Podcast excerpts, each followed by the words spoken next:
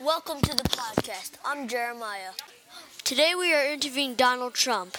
Donald, why do you want to build a wall so immigrants don't come? want to be your country, right? So we cannot allow them to come, and those who are here, we have to send them away. And the good news is, we will not have to pay for it either. Mexico will. Okay. What is your opinion on learning? We need to toughen up our schools and make them safer. I like Common Core a lot, and I want teachers to teach it more. Well, okay, you just heard it from Donald Trump. Thank you for listening to the podcast.